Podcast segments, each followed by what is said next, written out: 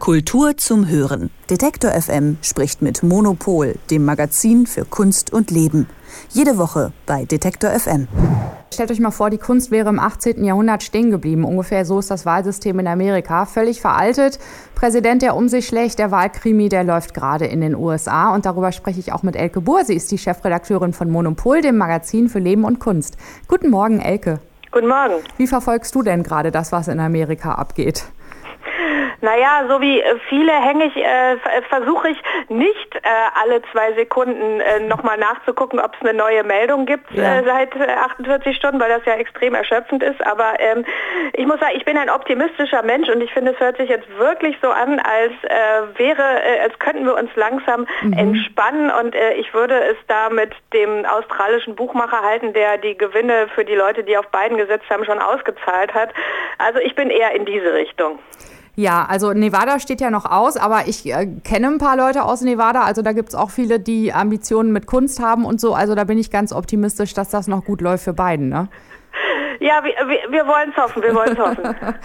ähm, ja, das ist halt gerade wirklich krass. Wir müssen, denke ich mal, bis Donnerstag warten, bis es raus ist, ne? also bis heute Abend oder so. Ähm, mal gucken, ich gucke so zurzeit alle zwei Stunden mal ins Internet rein, aber ja, wir haben genug Zeit, jetzt erstmal über die Kunstszene zu sprechen, was die für einen Blick eigentlich auf die Wahlen hat. Und ihr habt ja in, einem aktuellen, ähm, in der aktuellen Ausgabe vom Monopol-Magazin ein Essay von Martha Rosler. Die ist 77 Jahre alt, ähm, macht Videokunst, Fotografie, Fotomontage, Performance, Installation und hat ihre Meinung dort bei euch niedergeschrieben. Hm, warum habt ihr euch für Martha Rosler entschieden? Na, Martha Rosa ist eine der großen politischen Künstlerinnen der USA. Die ist in den 70er Jahren äh, berühmt geworden mit einer Collage über den Vietnamkrieg, die mhm. Bringing the War Home, äh, wo sie so äh, Haushalts, äh, also so, so Haushaltsszenen kombiniert hat mit, äh, mit so Kriegsszenen, um ja. einfach ganz klar zu machen, das ist nicht irgendwo anders, sondern das ist hier mitten in unserer Gesellschaft, was da passiert. Und seitdem ist sie einfach eine sehr wache äh, Kommentatorin und Beobachterin der amerikanischen Politik.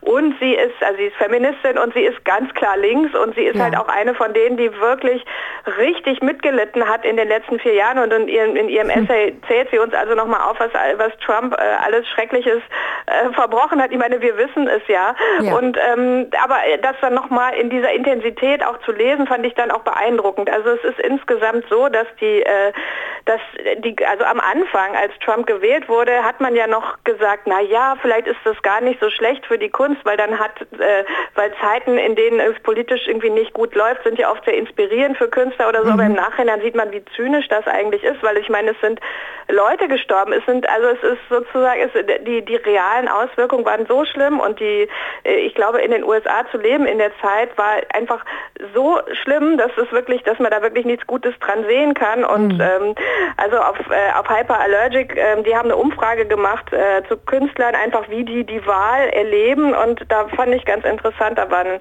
ähm, Quote von Sam Durand, das ist ein ähm, Künstler, der jetzt in Berlin lebt, schon lange, aber ähm, der schrieb einfach, er hätte seit Wochen nicht geschlafen, sein Magen wäre ein einziger Knoten. Also wirklich die pure Panik bei den Leuten. Und das ist ja jetzt auch nicht nur aus sozusagen egoistischen Gründen, weil ähm, Trump einfach das, äh, die, Institution auch des Kunstsystems demontiert, also ja. die, die wenigen, also die wenigen öffentlich geförderten Funds in den USA, wie der National Endowment for the Arts oder so, der, der ist ja krass unter Beschuss geraten Staaten und ähm, man kann sich, konnte sich ausrechnen, dass praktisch diese öffentliche Förderung noch weiter zurückgefahren werden würde, wenn äh, Trump in, äh, wenn, wenn Trump bestätigt wird. Mhm. Aber es ist halt einfach auch, eine, dass man mit dieser politischen Situation nicht leben will.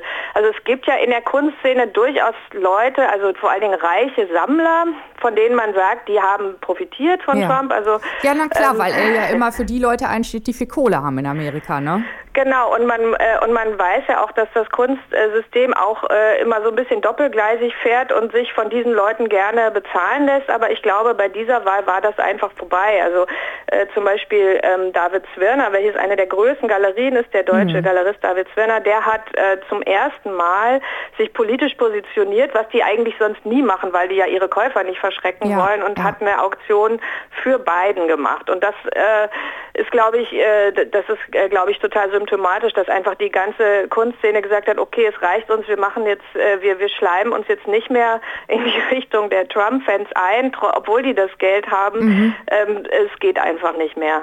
Du hast gerade Biden angesprochen. Wie steht der denn zu der Kunstwelt?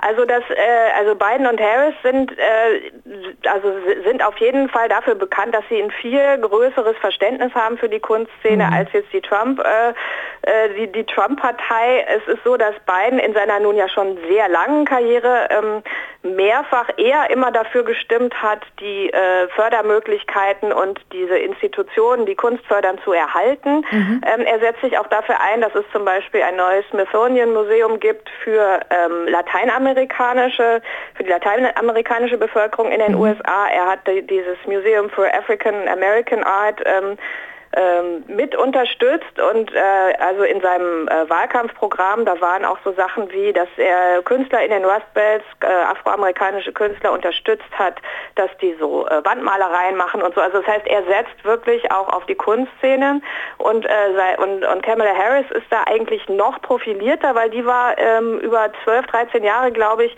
war im, die im Board des FF MoMA in San Francisco. Also die, mhm. die ist wirklich ganz nah an der Kunstszene und kennt sich da auch super aus insofern hofft man natürlich, dass äh, mit denen zumindest also so eine, so eine Nähe zur Kunst wieder aufersteht, wie sie ja schon während der Obama-Administration war. Obama, der sich ja wirklich äh, die besten Leute dann herangezogen hat, irgendwie um auch äh, Kunst in Auftrag zu geben und so. Also das äh, ist natürlich etwas, was einen hoffen lässt. Ja, das ist auf jeden Fall das, was Trump kaputt gemacht hat, dass Biden und Harris das wieder aufbauen. Ne? Also im Allgemeinen und auch für die Kunstszene.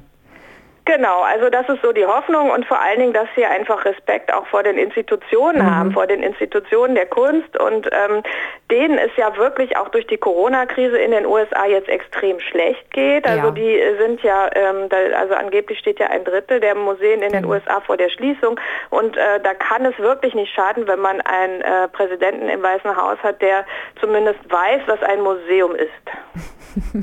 und ähm, der einfach auch Respekt kennt. Ne? Das wäre auch schon mal nicht schlecht. Ja, genau, das wäre schön. Also hoffen wir einfach das Beste. Ja, wir hoffen auf jeden Fall das Beste. Um nochmal zum Essay von Martha Rosler zurückzukommen. Ähm, auf dem Spiel steht die Zukunft der amerikanischen Demokratie, ist da ja auch geschrieben oder allgemein. Ne? Die Demokratie steht da auf dem Spiel. Und da ist wirklich nur zu hoffen, ah, dass die Wahl nicht nur für die Kunstwelt ausgeht, gut ausgeht, sondern für uns alle. Ne? Auf jeden Fall. Also Martha Rosler selbst, ich habe nochmal geguckt auf Facebook, die äußert sich einfach seit äh, 24 Stunden nicht mehr. Ich glaube, die hält es einfach nicht aus. Sie wird wieder auf, die wird aus ihrem Loch wieder auftauchen wenn das alles vorbei ist und hoffentlich gut ausgegangen. Ja, und interessant ist auch, dass sie in ihrem Essay wirklich darüber schreibt, also den hat sie ja vor, ich würde mal sagen, wann hat sie ihn geschrieben? Vor zwei Wochen oder so? Ja, ist schon länger her, genau. Wir ja. haben ja auch ein bisschen Vorlauf. Ihr habt natürlich ein bisschen Vorlauf, aber es passt einfach total zu dem, was gerade passiert, also was sie auch schreibt, ne? Genau, das er wird die Wahl anzweifeln, richtig. es wird irgendwie durcheinander geben, wir werden lange warten müssen und so.